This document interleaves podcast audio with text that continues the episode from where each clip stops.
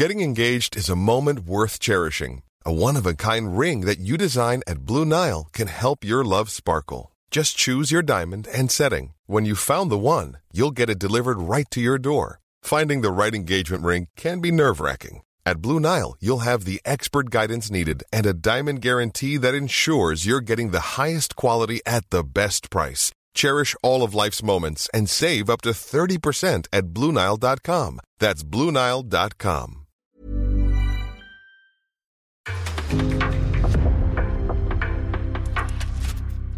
En podcast från Aftonbladet. Let's pretend, let's pretend, let's pretend we score a goal!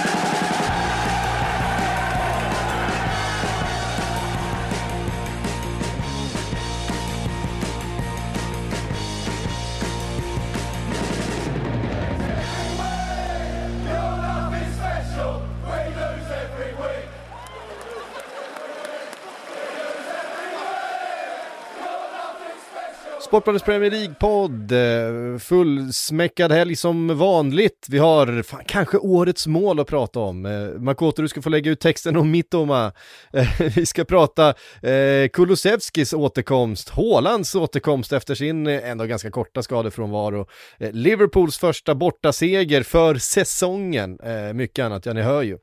Unai Emery. Unai Emery, succén direkt. Men vi måste börja på The Emirates.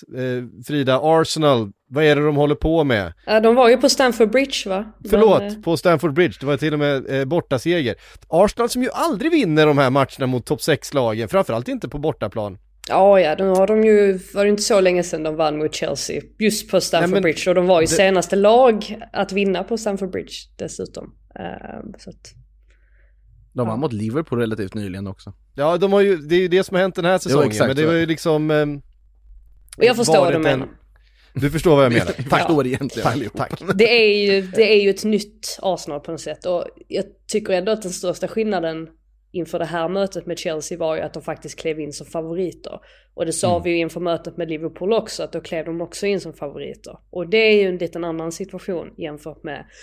Vad var den säsongen... Eh, tjugo tjugo tjugo tjugoett måste det bli, eller tjugoett tjugotvå, när de vann både på hemma och bortaplan mot Chelsea. Men det gjorde de ju på något sätt ur, de slog ju underläge då.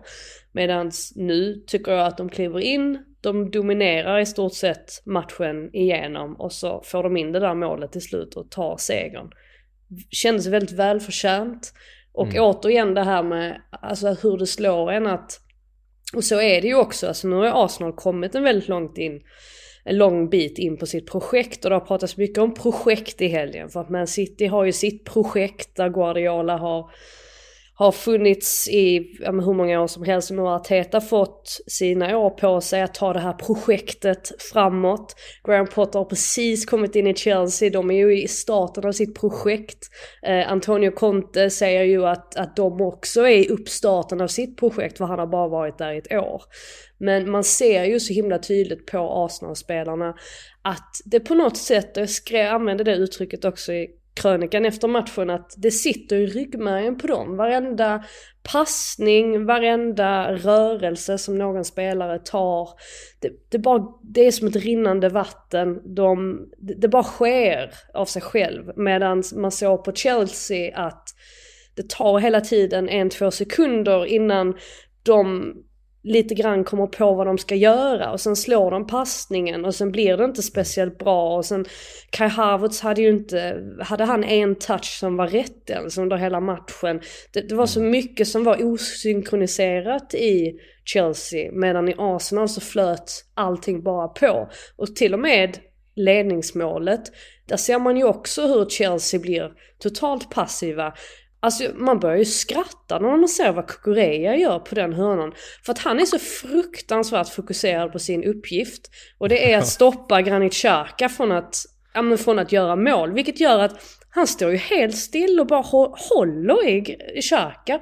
Var på bollen då, jag menar Havertz ska ju, alltså att inte han kan få bort den. Att inte, vem är det sen, Thiago, Thiago Silva. Silva men det...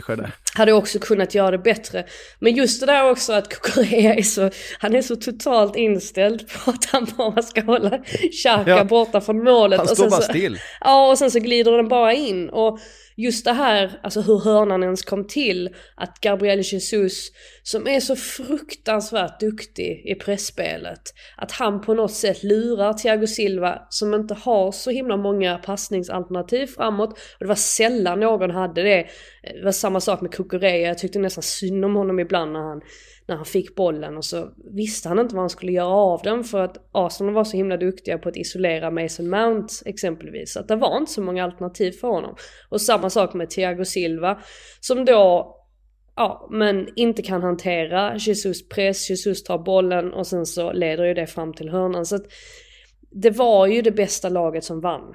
Så, så, ja, kan, så enkelt kan man ju sammanfatta det. Ja, utan tvekan. Just det, jag hade glömt att Mason Mount var på plan och kom på det nu. Det var så bara utraderad han var av Arsenal. Ja. Eh, det, alltså, du nämnde Havertz, Frida, och han är ju väldigt symbolisk för problemet med Chelsea på något sätt just nu. För att han är ju precis lika osynkad mellan laget verkar vara.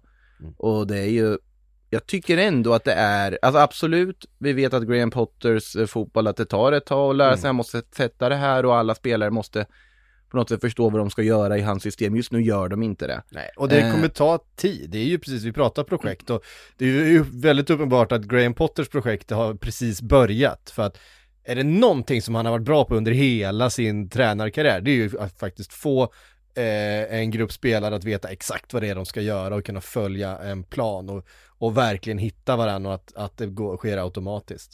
Men samtidigt med det material som ändå finns där, så här illa som det gör den här matchen tycker jag inte det ska se ut. Det är ju, jag tycker att börja med en väldigt hafsig match överlag. Eh, alltså jag vet inte riktigt vad det var för domarnivå som sattes i matchen, men det var, det var väldigt, hackigt. väldigt hackigt och stopp hela tiden och bara rör i grötig match på något sätt. Och det, det säger väl också en del om Arsenal i år, att Arsenal förr vinner inte grötiga fotbollsmatcher. Nej. Arsenal här i år, som är en ja, men det finns kandidat en... och tar de allra finaste placeringarna, de kan vinna grötiga fotbollsmatcher. De kan göra ett mål efter massa missar på en hörna. Jag stör mig lite på att Gabriel slår in den där. För ja, att det, han rånar ju Saka han, på Han rånar Saka på en hörna direkt i nät. Och det ja. finns ju något vackert i det. Men, men oavsett, Eh, bollen skulle ju bara in där då. Ja. Men eh, det är ju styrkebesked av Arsenal i sig och vara så dominanta som de är på den här matchen mot Stamford Bridge. Men jag tycker ändå att även om man ska ha alltså tålamod med det Graham Potter vill införa, så tycker jag att det vi ser nu här är ju, det är ju inte bra nog. Sen har han sätt. ju, alltså om man nu ska ja men alltså lyfta fram också det här med skadeläget, mm. att de har rätt mycket skador, Chelsea. Och alltså den man lider mest av är ju naturligtvis Reece James. Som, mm. ja, men han, han är ju ett hot på ett sätt som ja, men du inte kan få om du spelar Azpilicueta i, i samma position. Så är det bara. Och Chilwell, nu har inte han spelat sådär överdrivet mycket. Men jag känner väl annars att just att man inte har haft ett centralt mittfält som har varit helt, eller alltså där ens bästa spelare har varit hela, som Kanté, Kovacic, också halvskadad hela tiden. Trots då att han faktiskt har varit den bästa, alltså, ja, den bästa centrala mittfältaren egentligen som de har haft att, att tillgå nu under säsongen. Jag tror att det lider de av väldigt mycket. Och alltså, Ruben Loftus-Cheek i all ära, men han är ju också begränsad på ett sätt. Alltså han är inte han är inte en Kanté, han är inte en Kovacic. Han har inte direkt någon spetsegenskap som utmärker honom som spelare, så att jag tror att de framförallt lider väldigt mycket av det.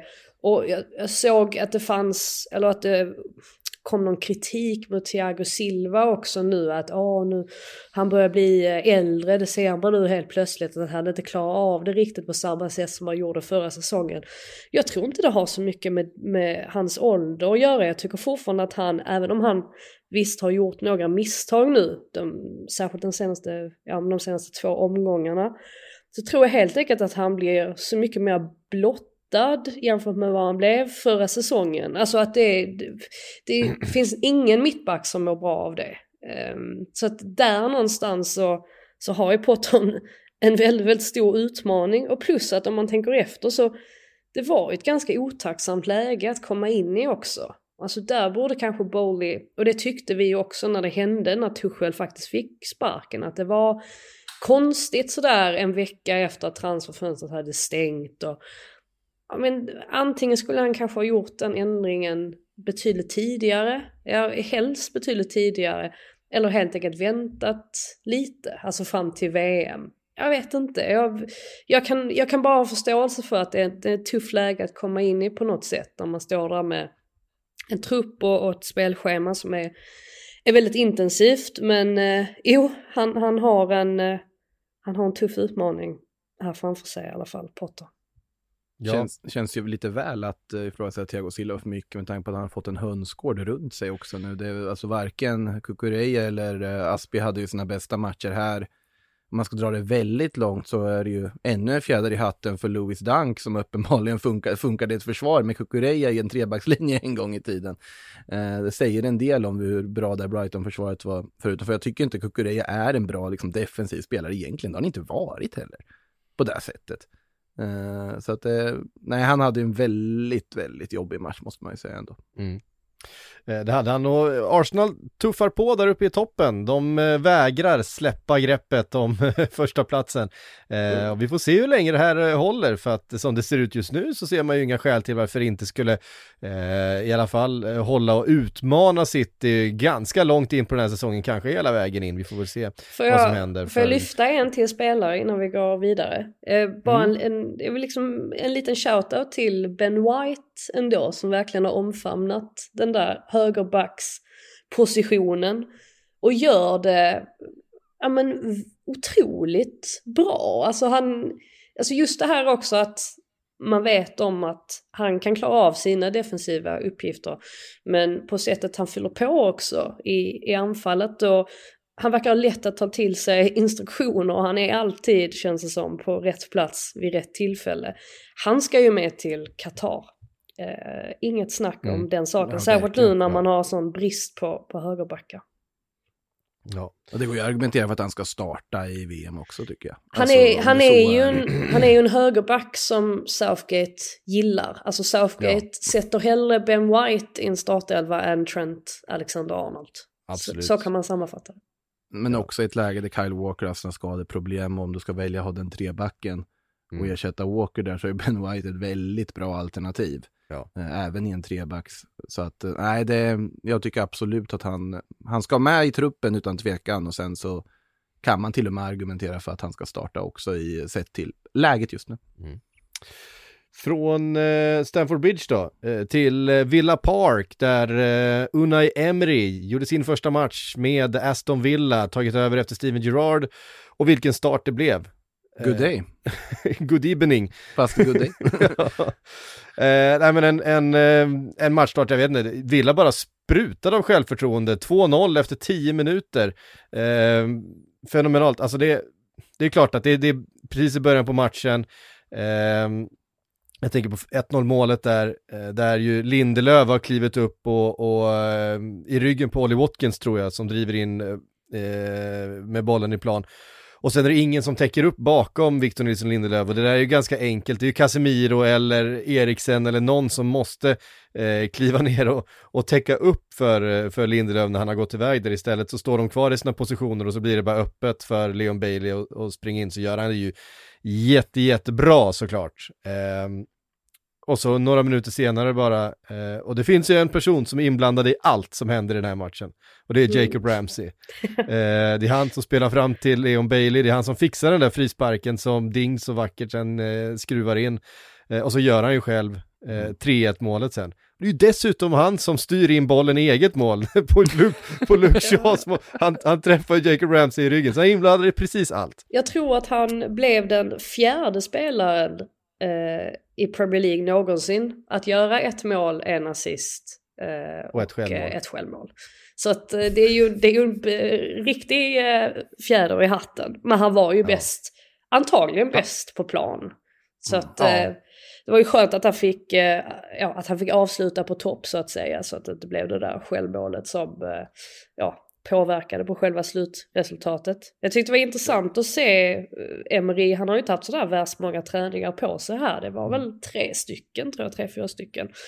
Men mm. att han ändå hade gjort, ja men, givetvis ett par taktiska förändringar. Så de spelade mm. ju, utgick ju från en, en simpel fyra fyra två på något sätt som blev en, en mer fyra två två två egentligen i, i vissa fall. Och sen så när han försvarade sig så försvarade de ofta med, med sex spelare. Men just det här att de var mycket, mycket modigare i sitt sätt att spela ut kort från, från backlinjen. Och jag menar, att Tyron Mings då till exempel, att han fick vara med och, och bygga anfall på ett, eller uppspel på ett sätt som vi kanske inte har sett tidigare. Och Buendia, han fick tillåtelse att droppa ner ganska djupt för att bryta linjer. Och sen just att Watkins och Leon Bailey, att de låg väldigt långt, alltså de, långt ifrån varandra, väldigt brett isär. Och mm. de här små justeringarna på något sätt, det var ju det som, som ledde till att Villa kunde spela sig igenom linjerna eller bryta mönster på det sättet som man gjorde inledningsvis.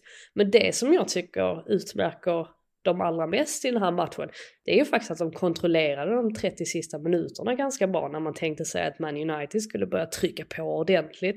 Det är ju lätt att hamna i panikmode där, men det gjorde de aldrig. Så att, ja, även om det kanske var en, en one-off detta, vi får väl se. Alltså, Ten Hag skyllde ju mycket på alltså, psykologiska aspekter, att ja, jag antar att han syftar på att Man United-spelarna är lite slitna och sådär. Men mm. ja, ja, en drömstart för Emery ändå får man ju säga. Alltså ja, de, de blev ju inte jättetestade av den här United-offensiven heller, ska jag säga, sista trettio. Men absolut, det var väl, det är ju både takes two to tango och även takes two to not tango så att säga. Så att det var ju är jätteimponerande av Villa. Sen undrar man ju, det är ju nästan kriminellt hur Steven Gerrard har behandlat Leon Bailey innan, måste man ju säga, med tanke på vilken extrem kvalitet den spelaren har och hur lite man fick ut av den ja. tidigare, för att Gerrard inte visste vad en ytter är för någonting. uh, så att uh, nu när han får spela och får sin yta och får vara på kanten, han är ju magisk tycker jag. Um, ska säga så att uh, Manchester United då startade med Donny van de Beek och uh, Alejandro Garnacho uh, i den här matchen, och Donny han, han gjorde väl inte uh, sådär jättestort väsen av sig för att få fortsatt förtroende i den här uh, truppen, Frida. uh, hans, hans, hans aktier sen han lämnade Ajax, de bara fortsätter att dala på något sätt.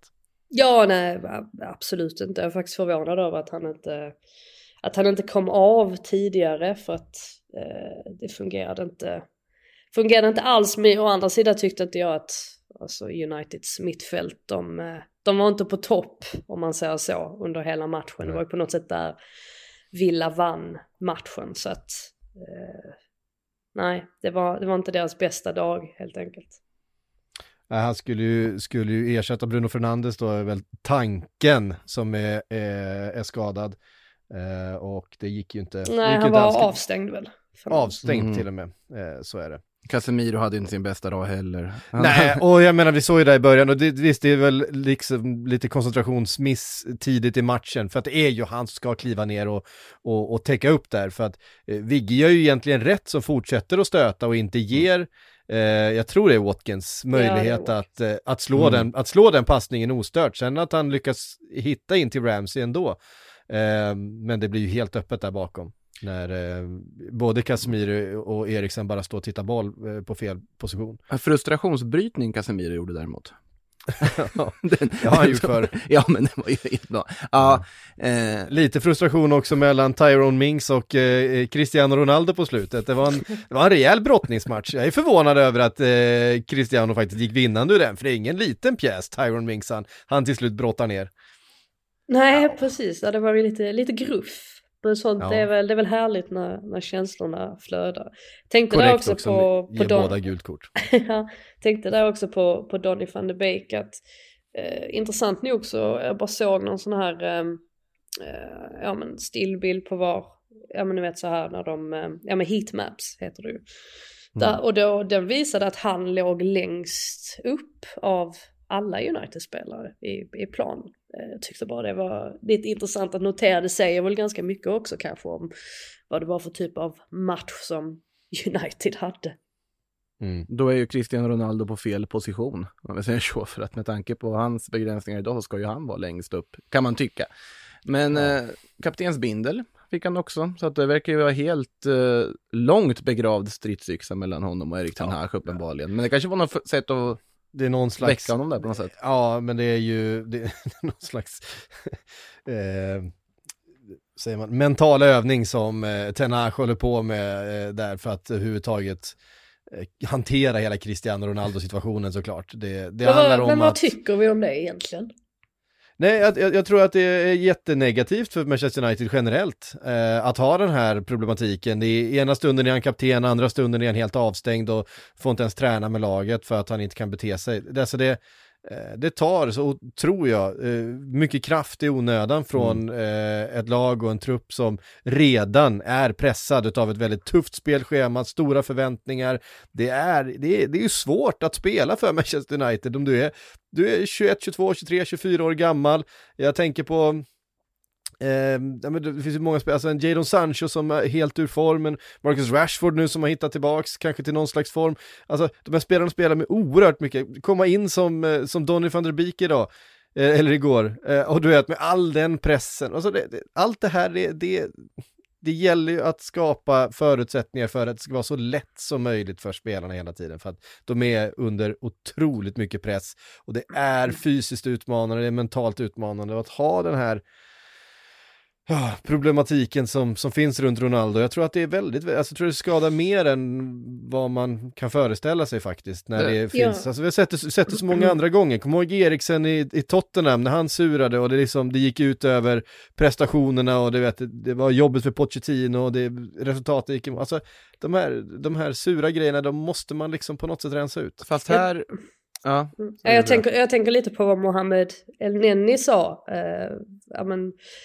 Innan matchen då förra veckan när han fick frågor om det här med Aubameyang och vet, för alla som har sett eh, dokumentären All or Nothing så var ju El-Neni en av dem som var, ja men vad säger man, han ja, men, uttalade sig ju ganska så öppet kring allt det här med Aubameyang och faktumet att Arteta såg till att skeppa iväg honom och tyckte att det var bra och tyckte att Arteta, jag tror väl i och för sig han använde sig av uttrycket he showed some balls, eh, så, men ja, han menade på i alla fall att det var väldigt positivt och han spann ju vidare på det inför matchen och sa att ja men då vi Quality sleep is essential for boosting energy, recovery, and well-being. So, take your sleep to the next level with Sleep Number. With a Sleep Number smart bed, you can individualize your comfort level and enjoy a better sleep night after night. J D Power ranks Sleep Number number one in customer satisfaction with mattresses purchased in-store. And now, the Queen Sleep Number C four smart bed is only one thousand five hundred ninety-nine dollars, a saving of three hundred dollars, only for a limited time. For J D Power twenty twenty-three award information, visit j d power dot com slash awards. Only at Sleep Number stores or sleep number dot com. Verkligen, vi har rensat ut alla stora egon. Vi, vi har inte dem längre i, i truppen. Och alla, alla tycker jättemycket om varandra och alla står upp för laget och, och allt det här. Jag hade liksom hans ord i bakhuvudet när jag såg att Ronaldo hade fått...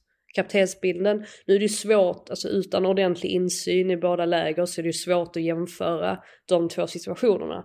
Men en liten indikation ändå på att när man markerar så starkt som Arteta gjorde mot Aubameyang, då vinner man ju också förtroende från andra spelare. Sen är det kanske svårare med Ronaldo som, ja men nu var ju, i och för sig, Aubameyang var ju också uppskattad i, i, i Arsenal bland många spelare så att, och det påverkade inte dem. Jag bara tänker att Ronaldo har ju ändå en, ett starkt band till ett, ett gäng spelare i United också. Men ja, det, det blir intressant i alla fall att se hur, hur detta påverkar medspelarna. Alltså hur de, hur de tar det här att han på något sätt är tillbaka så i värmen igen.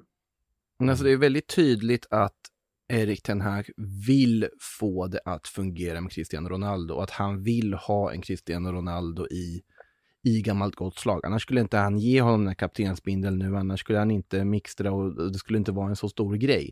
Och det är väldigt tydligt att ten Hag famlar lite efter hur ska jag väcka den här björnen som sover? Hur ska jag få igång Cristiano Ronaldo så vi känner igen honom igen så att han börjar göra sina mål som alla vet att han kan göra. Mm. Sen absolut, jag är den första som argumenterar för att de skulle må bättre av att bara bryta det där bandet i januarifönstret eller så fort det går. Men, men det kommer ju inte hända, men, så då måste man ju... Och då måste man försöka göra någonting, och det gör ju Erik ten Hag. Och ja. Det får man ändå ge honom, att han försöker varje liten metod för att väcka Ronaldo, få igång honom. Mm.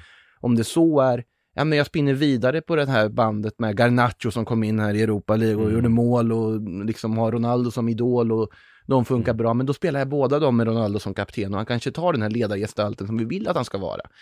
Uh, han försöker verkligen. Ja, men det kanske är att stänga av honom en trä, liksom skicka ner honom i, med reserverna. Det kanske väcker honom.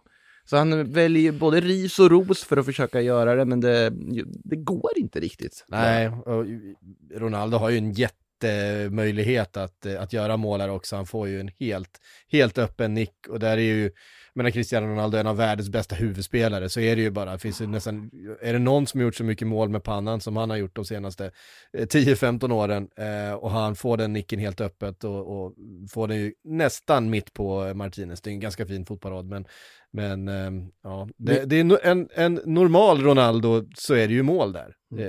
Utan ja. tvekan. Ja. Vi måste ju nämna Emi Martinez innan vi går vidare från matchen också. Ja, den videon är rolig där han, eh, han dirigerar blocken i muren till, eh, till frisparken som eh, Ding eh, skruvar in. Ja, det är otrolig karaktär ändå, måste ja. man ju säga. Ja, ja. Han, bara nämna det också att Lindelöf blev ju rejält sågad efter den här matchen. Och fick ett, fick ett mess från en, eh, en vän som är ja, med korrespondent då, United-korrespondent, som skrev att varje gång det regnar så är Lindelöf lika pålitlig som, vad heter, papier-mâché, vad säger, säger vi?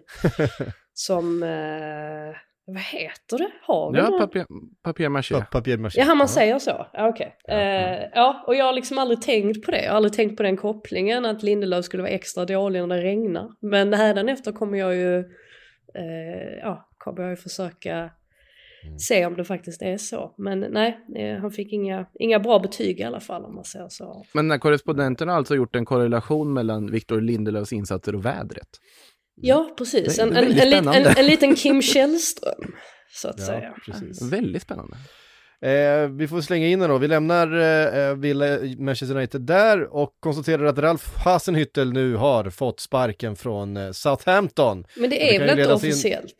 In... Jo, jo, men det blev precis officiellt. Är det? Ah, okay. Japp. Ja, för det stod, för jag bara det... såg att det kom igår att ah, han, han, han ska få sparken. Då tänkte mm, jag, det var ju Athletic kom igår kväll. Kom för tio minuter sedan här eh, officiellt att eh, Ralph Hasenhüttl nu till slut eh, får okay. lämna efter förlusten då ett fyra hemma mot eh, Newcastle. Eh, oh, jag tyckte man är ju bra med i den här matchen. Skapar ju en hel del. Det är ju rätt nära eh, och det står bara ett noll. Jag tycker det är en jämn match under första halvlek. Och sen finns ju liksom inte tyngden och rutinen och kvaliteten i det här laget. Det är ju väldigt ungt, eh, mycket spelare på lån eh, och kanske en, en Ralph Hasenhüttl som inte riktigt räcker till trots allt. Han har ju haft nio liv verkligen. Eh, Bokstavligt talat nio också. eh, I den här rollen, och eh, jag menar när till och med Chris Wood gör mål eh, då, då får man sparken. Ja, alltså det var ju... Det, det, ja, men som du säger, det var ju nästan överraskande att han fortfarande var, var kvar på något sätt, för att det är så mycket mm. som har indikerat att det inte riktigt har fungerat där, varken med ledningen och det här med att spelarna var förvånade över att han var kvar efter sommaren och ja, alltså det, det är ju ingenting som har ja, pekat mot att Hasenhüttl kommer bli en, en, en stor succé på sikt, och han har ju varit där nu ett X antal år, vad är det, fyra år eller någonting sånt, så att mm.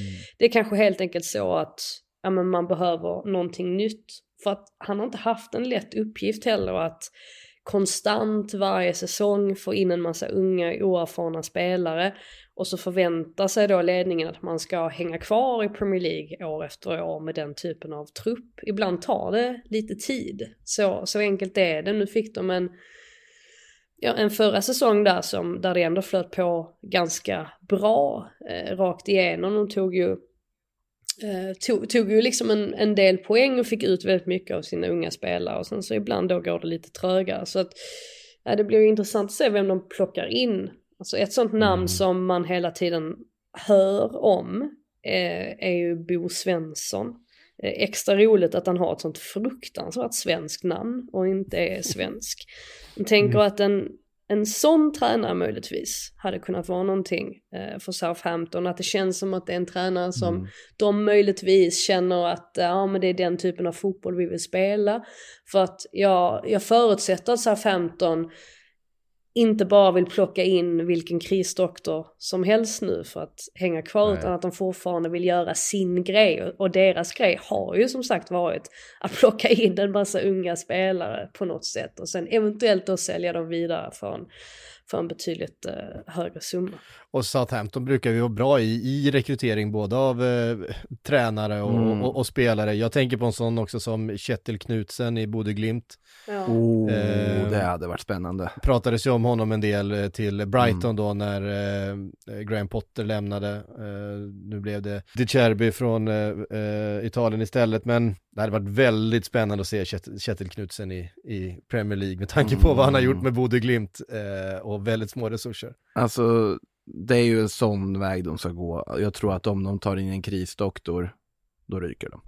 Alltså det, det är inte ens säkert att de klarar sig även om de skulle ta in ett bra namn, skulle jag säga. Det är, det är lite prekärt läge för dem tycker jag, och det är många lag där nere som kommer att börja fortsätta ta poäng och Southampton behöver studsa tillbaka ordentligt, annars kommer de vara kraftigt ja, indragna i den här bottenstriden. Jag har tippat, om, tippat att de ryker i år ja. eh, i, i mitt tabelltips, för jag tycker alltså laget är för, för oerfaret. Eh, oerfaret och för ungt. Alltså det finns ju mycket spelare som man som det är mycket bra. Spännande spelare, mycket absolut. Men, Bella men... Kotschap är ett av de stora fynden under hela den här sommarfönstret till exempel. Vilken mittback det är, men han, det räcker inte riktigt. Alltså Nej. den typen.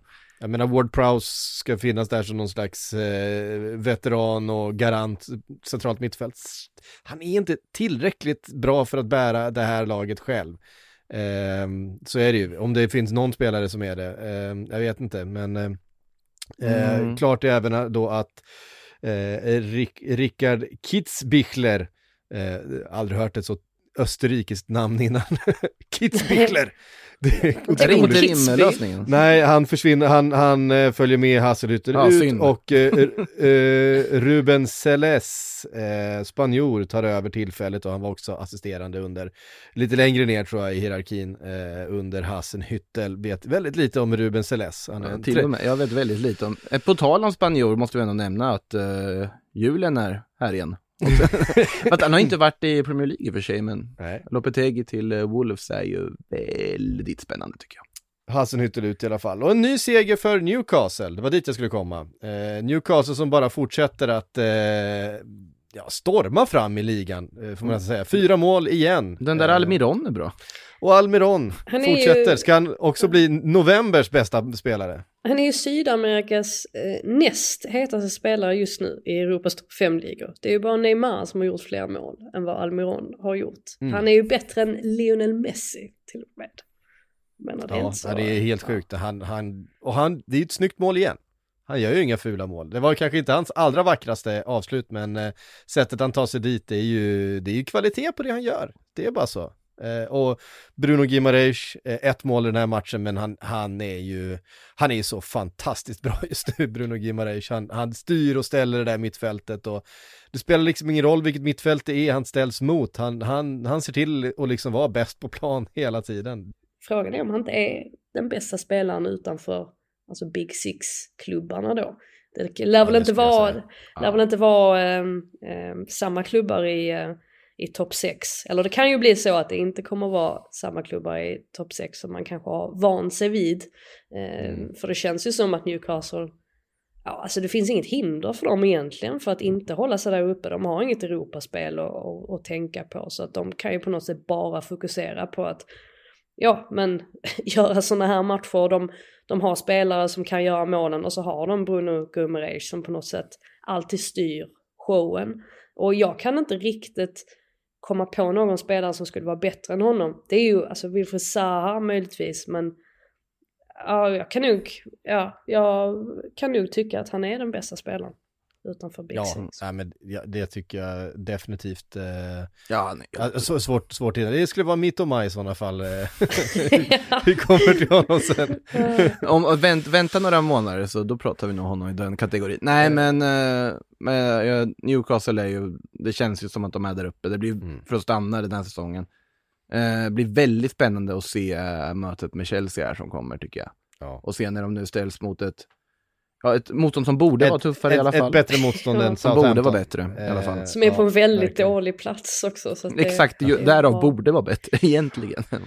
På tal, ja. på tal om Big Six så rör vi oss då eh, från sydkusten till London och Tottenham Stadium. Du var där, Frida. Ja. Eh, och såg eh, Liverpool ta sin första bortaseger för säsongen.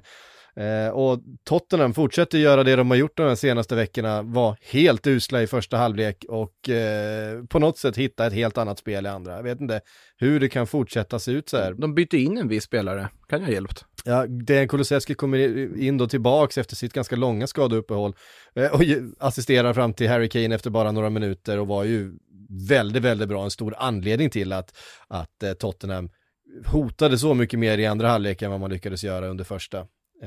Men det var liksom redan för sent då, för eh, först ett vackert mål utav eh, Darwin Núñez och Salah i kombination och sen en, eh, en present från Eric Dyer till Mohamed Salah och två noll blev för mycket för eh, Tottenham att lyckas hämta upp, även om man var ganska nära faktiskt under andra halvlek, Frida. Ja, det börjar ju bli ett mönster det här, va? Att Tottenham mm. inleder matcher eh, lite trögt och eh, ja, så kom ju målen nu i, i baken på dem direkt. Och så måste de på något sätt kliva ut i andra halvlek för att jaga. Och gör ju, alltså, totalt sett så spelar de ju faktiskt rätt bra. Men ja, just det här att de, de släpper in de här målen. Ja.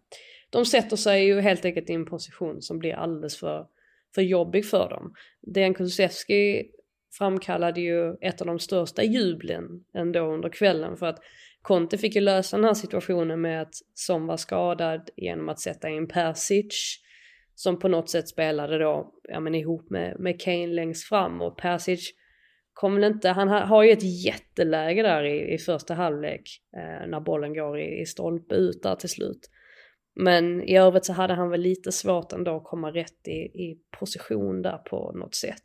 Men det man noterade allra mest med Liverpool var ju faktiskt att Salah på något sätt kom betydligt mer, alltså i betydligt mer centrala positioner jämfört med, med vi har, alltså, mm. jämfört med vad vi har sett honom i många gånger under säsongen. Det mm. känns som att Mohamed Salah har haft en ganska dålig säsong. Tittar man på hans facit så är det ju inte alls särskilt dåligt. Han har ju varit in- involverad i nitton mål än så länge. Ja. Ja. Han har gjort nio mål på de senaste åtta matcherna. Vilket så visar att, eh, också där... vilken, vilken press vi lägger på hans axlar också, vad vi förväntar oss av, att, att få se av honom. Så att jag tror han att är att... inte jättedålig. Nej, han är inte jättedålig. det, det, det... Så att... Slut är han. Ja, nio så... mål på åtta matcher. Så jag tror att det var väldigt skönt av honom, även om det är en bjudning från Dyer, så ska mm. det ju ändå göras på något sätt. Alltså han ska ändå ja. dyka upp i den positionen. Han har ganska ont om tid däremellan, att han tar den första touchen och att eh, Juris kommer ut. Så att, mm. Men det där är ju, och det där tror jag också för hela laget, just att se Mohamed Salah sätta den där första, för det är, det är tajt yta, det är en typisk Salah, mm. liksom rappt skott med vänstern, första stolpen. Eh, och sen den andra friläget, att han, det är liksom inte en, sättet som man sätter det två noll målet på i det friläget är ett sånt att det finns inte på jorden att han missar, det finns liksom inte, utan det ser så självklart ut och det ser ut som att målet är hur stort som helst för honom, fast man vet, man har sett sådana frilägen, sett Salah missa sådana frilägen i perioder då han inte har varit eh, i form och mm. sett osäker ut, men just det där självförtroendet som man nu liksom utstrålar igen. Det känns ju farligt igen varje det, gång han är framme. På ja, och, och, men det märks också på resten av laget att de hänger på det lite grann. Alltså det, det, det gör någonting för mittfältarna bakom att de vet att de har Salah där framme, och det, det gör någonting för, för hela det här Liverpool att veta att sin bästa spelare nu, han sätter bollarna när de kommer, och det, man kan på något sätt vara, eh, vila lite i det. Sen var ju Darwin Núñez var ju också väldigt bra under första mm. och var ju den som hotade mest. Sen är han ju, han är, han är ju galen, han är ju rolig att titta på på det sättet, för man vet fan aldrig vad som händer. Alltså det var mycket ytor han fick jobba med där på, det var inte, ja. var inte, det var inte jättemycket defensivt arbete på den högerkanten, där Darwin Núñez var tokfri där gång på gång på gång där i början. Eh, lyckades vi kanske inte göra jättemycket av det, men jag tycker att han visar ju ganska positiva tendenser också överlag. Liverpool som helhet i den här matchen visar visar ju väldigt mycket positiva tendenser tycker jag, framförallt, och Salah, Salah Darwin Núñez där fram, och det kanske är allra viktigaste också att få igång anfallarna ja. på allvar. Sen är det ju noterbart också just det här med att ja, men har vi Elliot, han kliver ju liksom ut mer till höger för att täcka upp för Mohamed Salah då, eller den ytan mm. som lämnas där, just eftersom att Alexander-Arnold, han kliver ju inte så högt längre, alltså Robertson låg ju högre upp än vad, mm. vad Alexander-Arnold gjorde stora delar av matchen, och han är ju väldigt eh, Alexander-Arnold är ju väldigt skicklig på att slå de här bollarna, alltså särskilt de här crossbollarna liksom, ja. där han bara, oh, som bara skär igenom luften, um, men å andra sidan så fortsätter han ju se osäker ut defensivt. Det fanns en situation eh, där man nästan kunde se paniken i hans ögon. Och det är ju när han märker att Persic är ryggen på honom. Och mm, han, han, får, med bollen där. Och han mm. får fullkomlig panik. Alltså, för jag tänkte mig att äm, han måste känna sig bekväm med att ah, han är mycket yngre. Han är, han är snabbare, han kommer hinna först till bollen.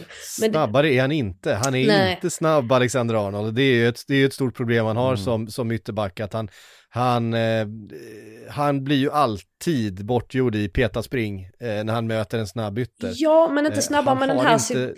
Ja, absolut. Men den här situationen var på så vis att hade han fortsatt fram så hade han hunnit först till bollen. Men det är mm. som att hans, hans självförtroende finns inte... finns inte där i, i defensiva situationer. Mm. Och det är väl därför också han liksom ibland tappar det lite grann, som med Sessegnon där han, han ja, får någon frispark emot sig, och ja, sen vet man inte, med en annan domare så hade kanske Tottenham fått med sig straff där också. Det, han trycker till eh, Sessegnon för att det var en liknande situation som den Cancelo mm. åker ut för. Just det.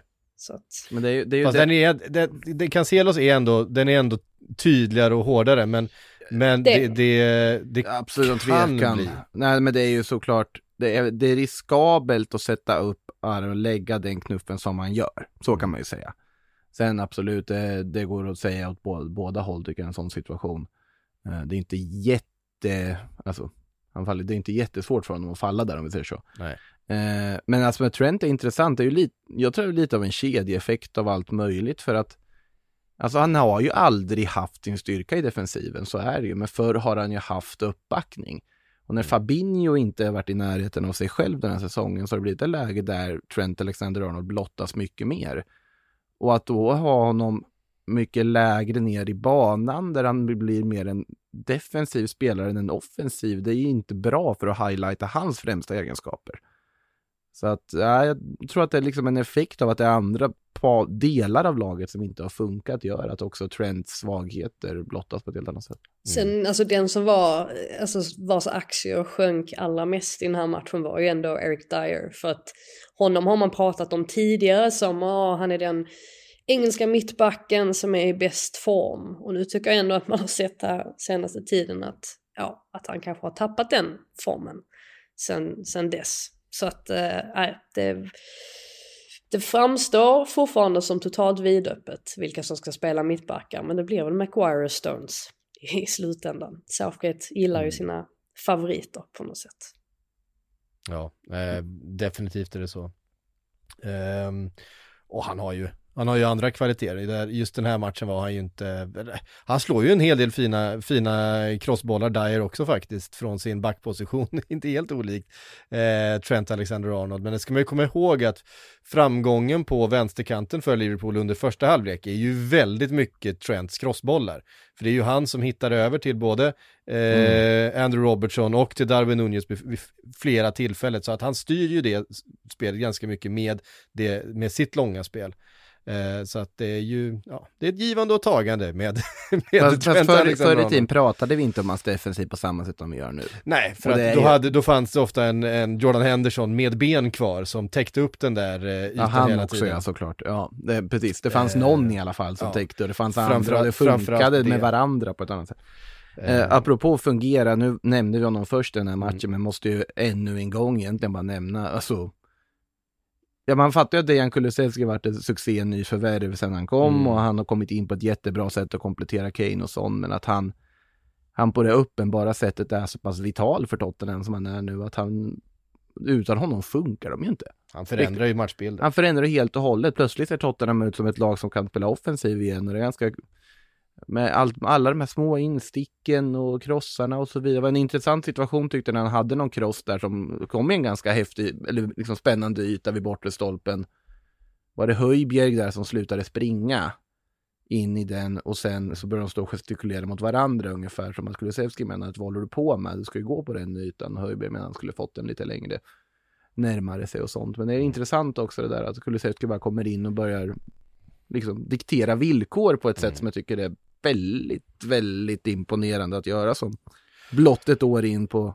Ja, nej, men det, man ser att han har en annan, en annan kvalitet. Alltså det här, hans förmåga att söka upp en motståndare med bollen eh, och liksom använda sin kropp för att liksom, han, han är så otroligt trygg med boll med en spelare i ryggen. Han är så, han är så bra på att täcka, och han är så bra på att då suga upp den, den uppmärksamheten samtidigt mm. som man har bollen eh, och sen hitta in med en eh, kvalitetspassning ur den situationen. Alltså han, han trivs nästan bäst när, när det är någon som hänger över honom, vilket gör att han gör honom väldigt effektiv på de här, eh, mot den här typen av motstånd när det är, när Liverpool har backat hem djupt och det är, det är ganska aggressivt eh, försvarsspel eh, och där är han så. Och sen så måste jag säga att alltså Harry Kane, nu ställde ju Conte upp med nio försvarsspelare eh, och sen Harry Kane på topp i stort sett. Eh, och det är ju liksom en hopplös uppgift för vilken anfallare som helst i världen utom Harry Kane. Därför att han kan ju precis allting. Han behöver så oerhört lite. Det är liksom en förlupen boll, en halvbra passning som han ändå är först på. Och då kan man ju se fan på att det blir någonting av det. Han skapar ju saker ur ingenting, eh, Harry Kane. Målet är ju världens kvalitet, alltså vilket avslut. Fast då behövde han ju Kulusevski. Där behövde han ju Kulusevski, men jag menar, men tidigare ja. liksom, det, ja, men det är en halvboll som han fiskar upp, ja, man får in det där inlägget till Perisic som nickar eh, Alisson mitt i nyllet som sen styr i stolpen i första. Alltså, det finns så få spelare som kan spela den där ensamma forwardsrollen så bra som Harry Kane. Eh, för han är ju han är ju helt komplett som, som forward och Eh, måste han droppa ner och delta i spelet för att, för att få upp spelaren lite grann, ja, men då gör han det. Ska han gå i djupet, ska han ta ett snabbt avslut, ska han hitta in till eh, med, en, med ett inlägg på en bollarna jagat i kapp, ja, det, vad han än gör så gör han det med sån otrolig kvalitet alltså. Frågan är om man gör, är lika bra på att vara en tenniscoach då, när han ska rädda det brittiska tennisundret också, läste jag här vid The Athletic. Han ska ju gå in här och vara någon sorts hjäl- hjälpa, vad heter det, tidigare, alltså tennisstjärna, eller tidigare tennisstjärna var elak som en nittonåring, men Emma Raducanu, alltså stjärnan där som ska komma tillbaka ordentligt, skulle Harry Kane vara någon sorts mentor men, åt. Men alla, alla har försökt hjälpa henne och ingen har lyckats hittills. Men det är kanske Harry Kane som han gör. Men det blir, det blir intressant att se hur mycket Kulusevski får, får spela nu de kommande matcherna här innan V M-uppehållet. Alltså hur mycket man vågar chansa med honom när han precis har kommit tillbaka från skada. Mm. För att uppenbarligen är han ju väldigt, väldigt viktig och ja, behövs ju från start. Samtidigt ska man våga sig på att, att chansa med honom. Jag tror väl antagligen att vi kommer få se honom. Eh, ja, alltså i alla fall från start mot Leeds, får väl säga mot eh, Forest hur det blir, men eh, oavsett så eh, är han ju en ja, oerhört vital del av det där anfallet för att det ska fungera. Mm. Vi tar oss eh, därifrån då till eh, Manchester och eh, Etihad där eh, Manchester City besegrade till slut Fulham med eh, två mål mot ett. Det satt på något sätt långt inne. Man var tvungen att kasta in en Haaland för att det skulle hända någonting framåt. Eh, man hade ett ett men eh, med Haaland på planen så... Alltså, och en man mindre ska sägas eftersom ja. Cancelo då fick det där röda kortet och, och, och straffen som gjorde att det stod ett ett, så dominerade ju Manchester City matchen med en man mindre. Men, ja, eh. men, men hur är det möjligt att landa på ett bollen i hav på sjuttioen procent kontra tjugonio? Jag tror de slog sjuhundra passningar typ kontra Fulhams tvåhundranittio. sexton fyra i avslut. Hur är det ja. möjligt med en man mindre? Ja, det, det är, och, och det här är ett spelande Fulham som faktiskt är bekväm med boll. Så att det, inte, ja. det är ingen, ingen liksom dödgräver Fulham. Äh, det säger också en del om överlägsenheten när liksom hela diskussionen blir på något sätt mm. att ja, men Cancelo borde nog bara ha liksom släppt den här situationen och låtit dem göra ett mål. Det är lika bra för City kommer ändå lösa det sen. Det är värre att få ett rött kort än ett mål bak i ryggen. Så bra är de. Men ni, ja, ni tycker att det är ett givet, alltså ett klart rött kort? Givet jag tycker det, alltså, är väl att ta i, tycker ja, jag. Det, det är ju en väldigt lik situation som, eh, som eh, Alexander Arnold mot Sessignon. Men den är ju lite tydligare och lite hårdare. Knuffen är ju mer... är ju tydligare i, eller det är, båda två är ju en knuff, men det är att den är hårdare kan se det. Sen tycker jag inte att det är rött kort. Jag tycker nej, verkligen inte det. Det är väl problemet nej, med den här dubbelbestraffningsregeln. Ja. Mm. Alltså att absolut, om du har en intention att ta en boll i en sån situation så ska det ju inte vara en dubbelbestraffning. Då är det straff nej. och gult kort. Eh, en knuff kan aldrig ha en intention att röra en boll. Nej. Men en knuff kan också tolkas mycket värre än vad den egentligen är. Ja. Typ men det, det, det du blir... menar, Psyk, är ju att du är emot alltså, hur regeln är skriven, antar jag. Jag är emot hur regeln är skriven, men jag tycker också att det här är inte uppenbart spelförstörande. Det här är en, det här är en misslyckad tackling. Eh, jag tycker inte att den här är uppenbart... Eh, ja, men på något sätt ska det vara rött kort om det är...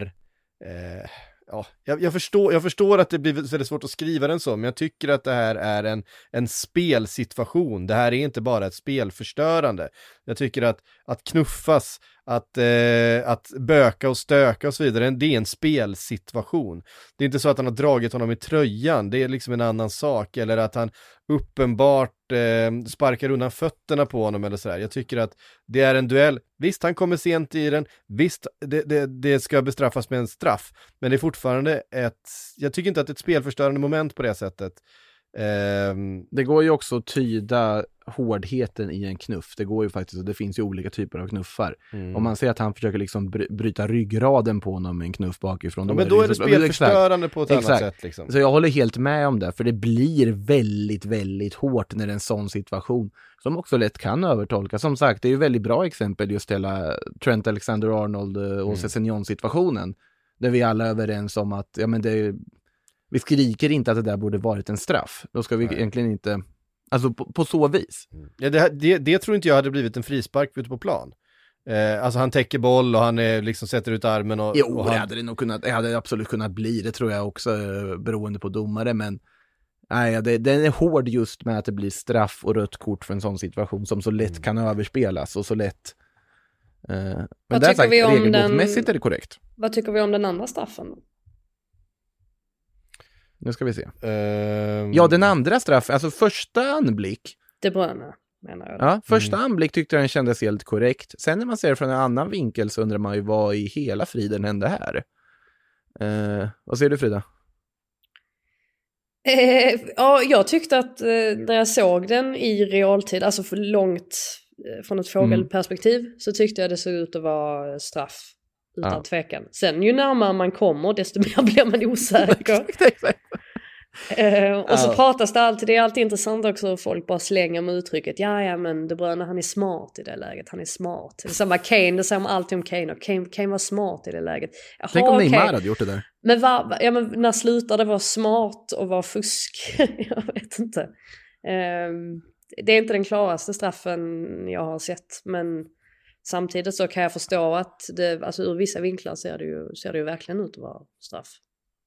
Så. Ja, alltså det, det finns ju en kontakt med vid foten. Sen De Bruyne hovar ju sig liksom till marken på ett väldigt tydligt sätt för att visa att det fanns en kontakt vid den foten. Sen är det alltid svårt att avgöra hur mycket, hur mycket påverkar den foten som har kontakt med den andra foten och så vidare.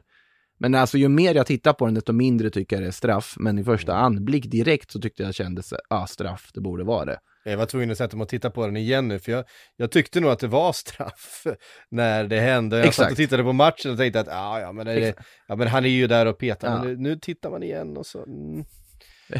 Alltså, vi kommer ihåg, alltså, det, det är ju alltså det sista som händer i matchen i stort sett. Eh, det är och... ingen bra straff av Haaland ändå. Nej, eller, eller ganska... alla straffar som går i mål är bra. Ja, alltså, säga, vad men... gör är, jag började tänka att Bernt Leno, jag tänkte vad är det här, försöker han ge igen här på Arsenal på något sätt? För att det kändes Helt sjukt att han släppte in den, men ja. jag tror väl inte. Ja, den, den, den går ju liksom, hade den, hade den varit en decimeter eller två över marken, då hade han ju tagit den, men den går liksom under honom.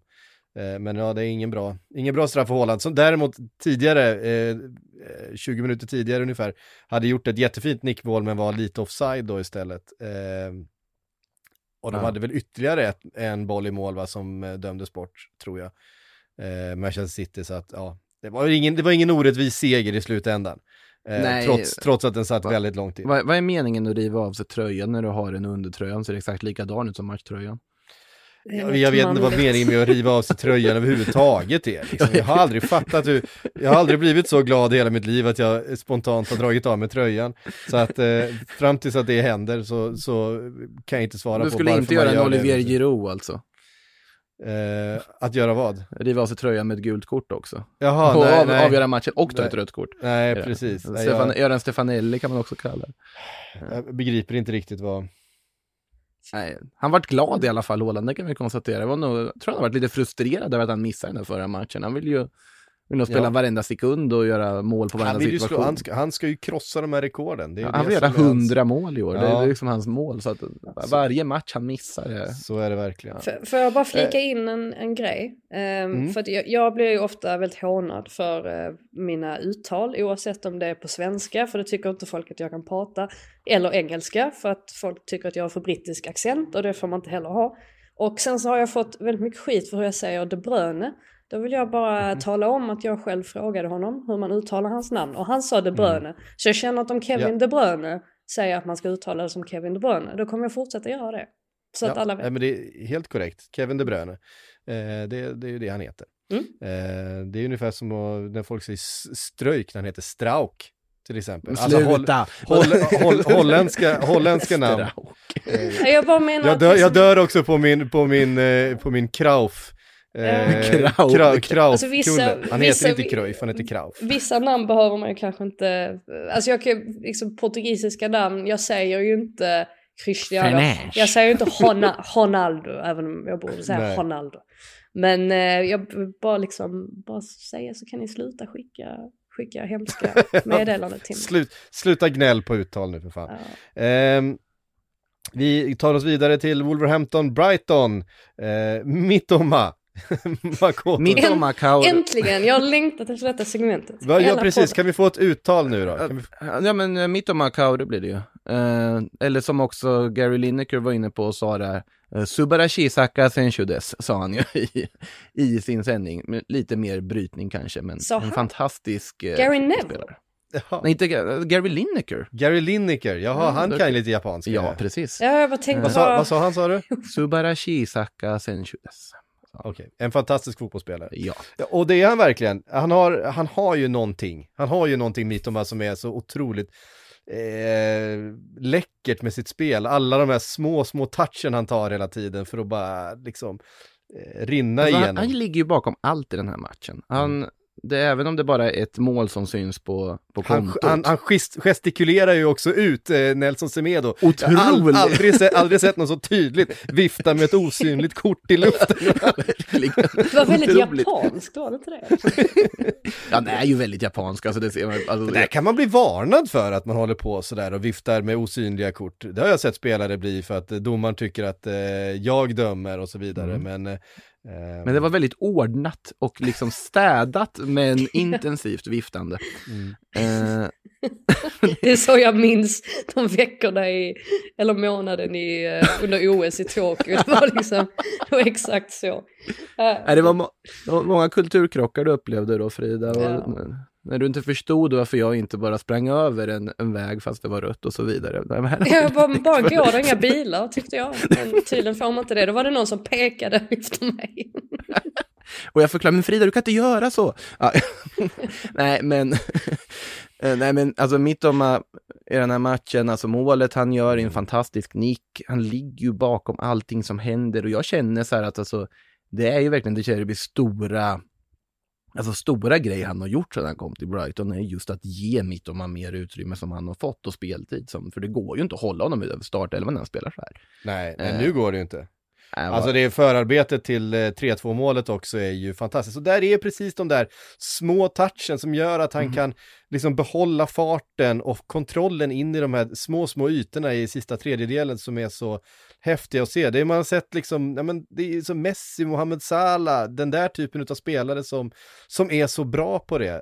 Um, och det visar han ju verkligen upp och det, det är ju något av det mest spektakulära att se tycker jag. Mm. Eh, det, det, ser, det ser svårt ut. Ja, därför är det väldigt kul att se på japanska landslaget. Allt som ofta, för det finns ju väldigt många spelare med lite den typen. Alltså Mitoma är ju en, Takefusa Kubo när han är i sitt S C också, just den här liksom korta, alltså otroligt tekniskt kompetenta, snabba, kvicka spelaren. Sen är ju problemet när alla de här ska spela tillsammans och de ska övertänka varenda situation och det blir bara plankaka av alltihop. Eh, vilket är typ Japans grundproblem. Vi kommer in mer på det under V M-podden som vi ska börja med här. Ja, precis. Då ska du få lägga ut texten. Ska jag återigen få be Arsene Wenger om att kom, flytta hem till Japan och ta över landslaget. Jag väntat i över ett decennium på att ska göra men det. Ja, faktiskt. Jag hade ju dem som jokrar under förra V M tjugo arton, mm. men tyvärr inte i år. Jag, jag kände inte Nej, att, i år så är det, de har faktiskt som mål att ta sig till kvartsfinal ut, alltså det uttalade målet, lycka till sig att ta sig vidare från gruppen ens eh, med Spanien och Tyskland där, men det, vi får se, mitt om man kommer vara viktig i alla fall, om det så är från start eller om det är som en supersub, vilket han snarare har varit i landslagssammanhang. Ja. Jag vill, vill bara tillägga också att jag tycker det är himla fint att både Adam Lallana och Pascal Gross får göra mål i den här matchen. Mm. För mig ja. är de på något sätt Ja men, ja men två grundbultarna, även om Lallana, han har inte spelat jättemycket för att han har haft mycket problem med skador, men han är ju på något sätt en extra tränare. Fick mm. ju aldrig chansen att leda laget där när han skulle vara spelande tränare. Jag tycker det är lite, lite trist ändå att han aldrig fick göra det. Men någon gång i framtiden kommer han ju bli tränare. Absolut. Så ja, det Kjeriby sa väl det också själv. Att, ja. alltså, såklart han kommer, han kommer vara en tränare någon gång, men jag hoppas inte han blir det snart för jag vill ha honom på planen. Liksom. Men det har ju ja. både, både Klopp och eh, Graham ja. Potter har ju, har ju hyllat Lallana för de här egenskaperna. Mm. Eh, ja, ja alltså det, det var ju därför han skrev på för Brighton. Då fick han ju alltså, som löfte att han skulle få ingå mm. i ledarstaben eh, efter karriären. Så ja. att det är ju det är självklart. Det var intressant också. Då, han är en intressant person Lallana att intervjua för att han är alltid väldigt Han är väldigt öppen och, och ärlig och sa ju just det där med att ja men det här tjatet om att Brighton aldrig gör mål, alltså han, han avfärdade ju det helt och tyckte liksom att det, det är bara skitsnack, och så sa han ju att vill Brighton ha en striker som är lika bra som låt säga Welbeck, ja då måste de spendera åttio till nittio miljoner pund på transfermarknaden, alltså det är så det ser ut idag, det ligger ju någonting i det också att det går inte riktigt att bara säga ja, oh, vi plockar in en striker. Ja, okej, okay, men var ska du hitta den strikern? Alltså någon som är bättre då än, än spelarna man redan har. Det är, det är inte helt enkelt när man är en klubb som Brighton. Så det är fint då att de kan plocka in spelare ja, men som Mitoma då, att de får ögonen på honom. Och sen så låter de det ta tid och de låter honom liksom utvecklas i lugn och ro. Och samma sak med Caicedo också, att man, liksom, man identifierar honom. Det var ju för sig flera andra storklubbar då, inklusive Man United, som hade identifierat honom. Men just att man ger honom chansen att liksom växa i lugn och ro och sen så får man utdelning för det och kommer antagligen sälja de här spelarna på sikt. Och, ja, Brighton gör det väldigt bra helt enkelt. Ja, och viktiga tre poäng här efter den tunga starten som De Serbi hade i början på sin Brighton-karriär här. Mm. Eh, två viktiga eh, segrar och starkt att vinna här mot, mot Wolves som ju såg ganska pigga ut och... och eh, Gonzalo Guedes gjorde mål. Ja, ganska sent. Eh, sen kan man ju tycka det är synd. De försökte ju göra en brolinare eh, med... Eh, Alltså Ruben Neves passade till Adama Traoré. Alltså ni kommer ihåg V M nittiofyra. Det kommer inte ni två ihåg. Ni var så, ni var så små då. Eh, men eh, när en, eh, en snabbspelare gömmer sig bakom muren och man spelar ner den runt. Eh, däremot så lyckades inte Adama Traoré eh, stoppa upp den i nättaket så som Thomas Brolin gjorde eh, mot... Eh, Ja, herregud, Brolin hade mot, något mot, bättre mot, poängfot får man väl ändå säga. Han hade en bättre, bättre poängfot än, än Adama Traoré. Ganska lugnt konstaterade. Lite annan blev, k- b- kroppsbyggnad också. Jag blev glad för den var nästan helt identisk eh, den, den varianten därifrån. Så det målet har man ju sett. Ja. Eh, vi tar oss vidare därifrån då till Leeds Bournemouth. Bournemouth som igen tappar en ledning. Eh, herregud, vilken fotbollsmatch. fyra tre till Leeds till slut. Och, eh, ja. Crescencio Summerville, vilken spelare. Summerville har kommit in och bara rör om i grytan. Ja, Philip men... Billing ser ut som en, som en världsspelare. Varför, var kom det ifrån? Grejen med ja. Summerville är ju inte bara det att han har gjort mål nu i tre matcher, utan det är att målen har kommit i åttionionde, nittionde och åttiofjärde minuten. Alltså han väntar ju verkligen till slutet för att han på något sätt vill, vill känna den här extasen från Leeds-supportarna. Det kan ju inte finnas ett bättre ställe än Elland Road att göra en sån här mm. vändning på. Herregud, och, och stå på, på den läktaren. Samtidigt så känner man ju med Bournemouth också i andra... Andra omgången i rad där man tappar en, ja, en ledning som ser ut att, att leda till poäng i alla fall. Och det kan man inte göra om man är dem. De ser ju ut ändå att vara... Eller de har den svagaste truppen i alla fall på pappret. Men de har ju på något sätt överpresterat i många matcher också. Men nu börjar på något sätt verkligheten komma i, komma i kapp då. Mm. Alltså det är synd att de inte får ut mer. Alltså jag tycker de gör det väldigt, väldigt bra med materialet de har. Men det, mm. uh. Sen är det ju väldigt enkelt också att straffa Leeds. Alltså de, man får ändå komma ihåg att de släpper in tre mål i den här matchen. De, och det är ju för att de alltid pressar med fem spelare och står med hög backlinje. Då finns det ju alltid utrymme för motståndarna att utnyttja det på. Så att hade Bournemouth bara varit mer påslagna, liksom mot... Tottenham också, att de skulle ha varit mer påslagna, även om det såklart är svårt mot, mot ett lag som har den typen av spelare som, som de har, så, så hade de fått med sig någonting här, så, så är det. Mm. Nej, Mark Rock hade inte sin bästa match, så jag har gjort, liksom, besvarat kritiken, fick jag det förra avsnittet, jag inte nämnde Mark Rock. Nu har vi sagt det här också, tidigt utbytt. Ja, det var han. Och Dominic Solanke i... i... protokollet igen. Nej, det, man gillar ju spelare som tar för sig i Championship och som lyckats göra detsamma i Premier League. Och som tystar sina tvivlare. Mm. Till... Ja, sådana har det funnits många. Alltså, han gjorde ju inte jättemycket väsen av sig i, i Liverpool. Var en supertalang i Chelseas akademi. Eh, tog ett för stort kliv. Eh, gjorde han ju definitivt när han gick till Liverpool eh, direkt från eh, Chelseas akademi. Eh, och även om han eh, stoppade in någon boll här och där eh, under den eh, perioden fick han ju inte mycket speltid. Och, eh, nu känns det som att han verkligen eh, liksom är på väg in och hittar sin karriär här och är ju eh, otroligt viktig för Bournemouth. Men inga poäng den här gången. Eh, bara nämna Billing igen som... Eh, alltså, som, som, gör, som avslutet är så... Avslutet är så otroligt vackert. Ah, pang. Eh, med det så rör vi oss över till Everton-Leicester och där vill jag bara prata om en sak. Jag vill prata om Thielemans mål. För är det årets mål så här långt? Han gjorde ju ett rätt snyggt dock. Ja, han gjorde det fanta- han, är, han, gjorde, han är på gång. Han konkurrerar med sig själv här. Men det här är ju, alltså det är någonting, ta emot den där bollen på låret, lägga upp den för sig själv och dra direkt på volley bort i krysset. Det kan inte göra sådär jättemycket snyggare. Alltså. Nej, men det är väldigt Thielemanskt att göra det. Ja. Det är ju just den här typen av mål som gjorde Thielemans gör. Så att, men nej, det är otroligt vackert och starkt av Leicester överlag att ta den här. Jag tror du skulle, och... tror du skulle inleda med James Maddison som på något han sätt... Han var ganska liksom, bra också. Han var rätt bra, ja.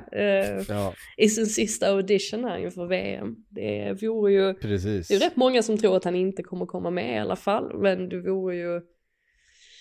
Ja, det, det måste finnas en väldigt bra motivering om det är så att han, att han inte ska åka med till Qatar. För att på sättet han har, han har spelat... den här säsongen hittills, så eh, han har ju på något sätt burit Leicester på, på sina axlar, så att eh, det känns som att han hade kunnat göra någon form av nytta i alla fall för landslaget också. Ja, och Leicester har nu bara en eh, ja, man har ju tre segrar och en förlust då på de här fyra senaste matcherna. Um, och den förlusten är mot Manchester City, så att det må ju vara hänt. Och det var en match som Leicester var väldigt bra i, det blev ju bara ett noll uh, till City till slut efter ett annat kanonmål av uh, Kevin De Bruyne. Lite gången. Förvånad att de, alltså nu har de ju jättefint material, men jag är lite förvånad av att de ändå stått tillbaka som de har gjort under uh, Brendan Rodgers. Jag kände att de behövde en förändring, men uppenbarligen så har det gått. Har de lyckats stå tillbaka ändå, även fast de har exakt samma ledning vid rodret? Jag faktiskt, jag tycker det ger, det ger lite hopp ändå. Gör det inte det? För det, jag har ändå sett ett gäng tränare sparkas här hittills under säsongen. Och mm. på något sätt så blir man ju lite glad ändå att ja, men det går bra för Arteta som har fått chansen trots att ha stormat. Och nu Brennan Rodgers, att jag var, ju, jag var ju övertygad om att han skulle försvinna efter den där förlusten mot Tottenham, för det kändes det som mm. att Leicester inte hade så mycket att, att komma med. Men därför känns det... känns som de var trötta på varann också. Det känns ja. som trött... spelarna var trötta på honom och han var trött på, på, på spelarna. Mm. Men det ger mig lite, lite hopp ändå att, att se att det faktiskt går att vända en sån här mm. negativ period. Mm. Ehm... Till tidiga krisen då, inte helt eh, bortfäktad, men man ligger nu på fjortonde plats på fjorton poäng, på samma poäng som West Ham, som vi också hade högre förväntningar på den här säsongen, och en ny förlust blev det. Vilken avslutning på den här matchen mot Crystal Palace. Det står alltså ett ett. Det är sekunder kvar att spela när Antonio får, fångar upp en, en lång boll ner och kan liksom, eh, han vinner sin duell mot backen och stormar ner mot målet. Eh, tar lite för lång tid på sig. Eh, Crystal Palace hinner samla sig lite grann, men han har ändå spelare i boxen, ska lägga in den. Lägger en lyra mitt, bara rakt i famnen på, på målvakten eh, som kan kasta ut snabbt. Och, och spelet vänder och Crystal Palace ner, och ett, ett skott som styr på en back, så blir det tre poäng till Crystal Palace och noll till West Ham. Och vi vet också att det här är ju inte första gången det händer att Antonio dräller med bollen i slutminuterna mot just Crystal Palace. När han hände det en, senast? Han är, ju, han är ju en fantastisk spelare på många sätt, men det här mm. är också en del. Minns ni det när det hände senast? Nej, jag minns faktiskt inte. Hösten tjugosjutton. Och det var ju, det, det var ju därför supporterna sjöng det också. Palace supporter sjöng om, om det här. Antonio, it's happened again. Läktarna glömmer aldrig. Nej, nej. nej alltså Särskilt att det är Crystal Palace som, som de vinner inte så många bortamatcher, eller har inte gjort nu. Eh, nej, precis. Och London Derby. Och, ja, de har ja. inte haft så mycket värt att komma ihåg liksom, med tanke på att deras säsongen brukar sluta någonstans i mitten utan någon form av spänning nu. Mm. Men det var ju jätteviktiga poäng för dem. Och, och, sen var det väl ganska positiva ord från eh, Wilfred Zaha också, som ändå tydligt visar att han trivs väldigt bra i Crystal Palace. Fick en massa frågor om hans utgående kontrakt och transferläge och så vidare. Men han verkar vara ganska inställd på att köra på. Det tycker jag också är någonting som ger en hopp. Mm. Hade, hade man inte Aha. känt ändå någonstans? Alltså jag, jag tycker också det är jättefint om han stannar mm. i Palace. Men på något sätt så... Jag, men, jag tänker att när han liksom till slut hade lagt skorna på hyllan, hade man inte tänkt tillbaka då och känt att... Oh, tusan också att jag aldrig tog chansen, även om han fick chansen i Man United, men ja, det var ju inte riktigt rätt omständigheter för honom, men att han kanske kommer att titta tillbaka och känna att det var synd att han aldrig fick chansen i en, i en annan större klubb, men mm. nej, vi får väl se vad han beslutar sig för. Ja, han har ju varit på väg till Arsenal många gånger. Ja, det har eh. Han, det hade han väl inte haft något, han är väl Arsenal-supporter i, i, i grunden tror jag. Det var väl Emery som vill, Emery ville ha Zaha. Visst var det så eh, att han Arsenal... själv hade hin, hintade om att han var på väg till Arsenal. Han stod och pratade om det på någon nattklubb, det var någon som hade fångat upp att han, mm. han stod och pratade, ah, men jag håller på att förhandla med Arsenal nu, nu blir det snart av den här... Eh, eller läckte någonting sånt att han hade eh, under en, sommar, en, en, en sommarfest sådär på någon nattklubb i London stått och pratat med eh, några om att ah, jag sitter i förhandling med Arsenal nu, nu ska, det ska bli jävligt häftigt liksom, och nu ska vi köra, och så, så blev det inte av. Aritz Adouri släckte en gång på en nattklubb i Norrköping att han var i Valencia. Där har du en kuriosa på tal om nattklubbsläckande av transfernyhet. Eh, last from the past. Nej ja. men eh, vad tänkte jag på med så här, det hade ju varit otroligt Aston Villa kompatibel värvning att göra göra nästa fönster. Det hade varit väldigt Aston Villa att värva Wilfred Zaha i det här läget. Den hoppas jag, den hoppas inte jag att han gör. Nej, det hoppas jag verkligen. Jag, jag hoppas verkligen inte han gör den flytten, men uh, det hade varit... Kom fin... ihåg var ni hörde det först. Det finns andra positioner de borde se över ja. först. Jo, men det är Villa, de kommer värva massa ändå. Vi kastar in lite frågor då. Eh, Sander skriver, är det sent- sentimentalitet som tvingar Klopp att byta in bänkgänget i varje match, eller är det enda möjligheten vi har till rotation? Går Liverpool långt i kupperna så ligger fjärdeplatsen löst. Eh, ja, alltså det är ju väl det. Eh, han försöker spara på spelarna så mycket det går, eh, framförallt på mittfält. Nu kom ju Oxlade-Chamberlain in i den här matchen, eh, fick spela några minuter på slutet, kom väl in och blev tunnlad och gjorde inte så mycket mer sen eh, i stort sett. Stackar. Eh, och eh, nej men det är väl det, det finns ju ganska stora skadeproblem, inte minst där på mittfältet, och mycket slitna spelare, och det är väl det materialet som finns eh, som man har till hands helt enkelt. Det är inte mycket att, eh, det är inte mycket mer att laborera med. Det måste värva spelare i januari, det är bara så, framförallt på mittfältet. Ja, och bänkgänget måste ju ändå, jag tycker, lite, de måste res- också få lite luft, lite respektlöst att kalla dem bänkgänget också överlag liksom. Men, ja, Oxlade kan ju också ingår kanske i den kategorin, definitivt. Absolut, men så här när man och just det, ja. Man måste bara sticka det... in med lite mer skvaller från Tottenham Stadium som jag glömde nämna. Ja, ja, eh, Paratici fick han fick eh, han fick ett utbrott efter slutsignalen, bara skrek på domarna i eh, i spelartunneln. Han var vansinnig Aha. över att det bara blev vad blev det fyra tilläggsminuter. Ja, han, det tyckte jag var, var jätterimligt. Ja. Det var ju nästan inga avbrott alls i andra halvlek. Men Conte måste, han måste tycka det är skönt ändå att han har någon annan som liksom kan ta en annan hand om utbrotten och sånt.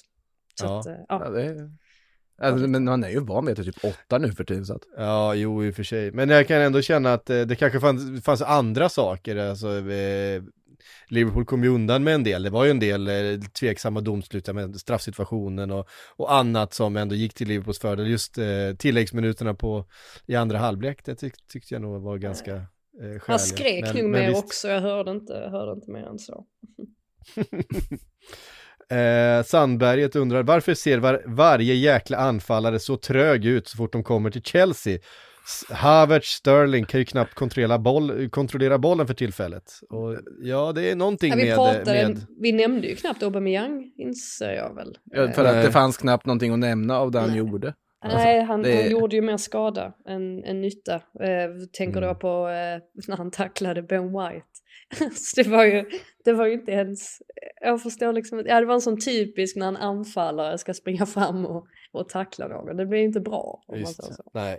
Men det säger ju allt att när, när Arsenal gör ett noll-målet, att Potter på signal gör ett dubbelbyte. Auba ut, Havertz ut. Mm. Ja, men det var och ju... Och när de, de plötsligt ska jaga. De stod ju redo att komma in. Ja, de stod, ja, men att den ändå fullföljer det efter ett noll ett-mål då, att han tar ut de två anfallarna, det, då har man inte mycket förtroende för att de ska kunna vända några matchbilder. Och jag tycker, tycker... de gjorde ingenting för att visa att de ska vara kvar på planen heller. Så. Nej, jag tyckte de skulle gått av tidigare faktiskt. Alltså jag tycker det är ett mysterium med Kai Havertz. Alltså Aubameyang, absolut, han har kommit i åren och så vidare, men det finns kvaliteter någonstans där inne. Man måste ju få sina möjligheter och lägen. Du har inga som ger honom där runt honom. Uh, Havertz är ett mysterium för mig. Jag förstår inte vad det är som inte funkar, för det, ska, det finns så otroligt mycket där. Det ska finnas otroligt mycket där. Frustrerande att se. Mm. Han är ju dock uh, han leder den interna skytteligan i Premier League i Chelsea. Säger också en del om deras säsong. Vi gör det verkligen. Lite ligacup i veckan uh, och sen så har vi en ny omgång till uh, helgen igen. Det är den sista före V M. Trupperna tas ut uh, definitivt då på torsdag. Eh, är väl deadline för eh, trupperna ska skickas in till, eh, till FIFA. Kommer börja ploppa in här nu under veckan i alla fall. Ja, så kommer det vara. Eh, vi säger tack så mycket för den här veckan. Vi är tillbaks då med sista eh, Premier League-podden inför eh, före V M, så är vi tillbaks när, när spelet rullar igång igen på andra sidan i vinter någon gång. Jag vet inte ens vilket datum det är som nästa Premier League-gång eh, är efter det. Men det ska vi kolla upp. Boxing Day. Det är Boxing Day de drar igång på, så är det ja. ju såklart. Eh, ja, men då får vi väl höras då helt enkelt. Eh, hörde ni, tusen tack alla ni som har lyssnat. Eh, tack Frida Makoto, så hörs vi snart igen.